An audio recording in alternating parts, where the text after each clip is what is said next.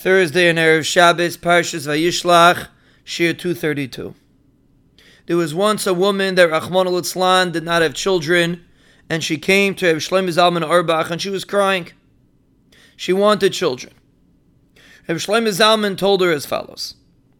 He said, the Ribono Shel Olam doesn't owe you children.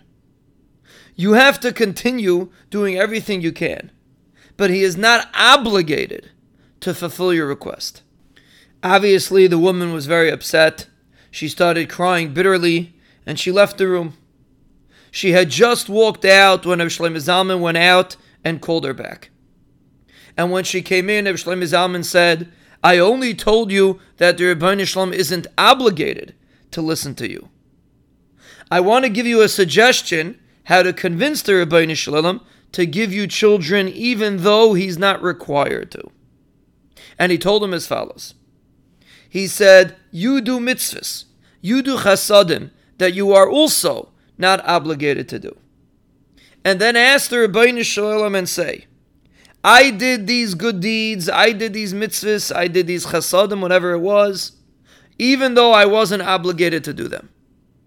Please, Ribono Shel Olam, even though you're not obligated to grant my request, go beyond the letter of the law and grant my request and send me children.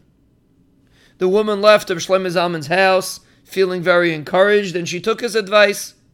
She started doing various initiatives, other zechusim that she wasn't mechuyev to do, helping people in hospitals, doing chasadim, other things. And after some time, she was gebenched with a child.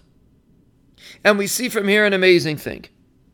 The Ribono Shel Olam responds to us the way we relate to him if we do whatever is the letter of the law, we daven exactly how much we're supposed to daven, we learn whatever we're supposed to learn, etc., etc.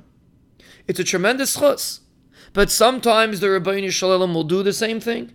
He's not required to give a person children, for example. Sometimes the Ribono Shel Olam will respond the same way. But when we push beyond the letter of the law, when we do that little bit extra, that could be the zechus that can tip the scale. That we should be zeicha to the Yeshua that we most desperately need.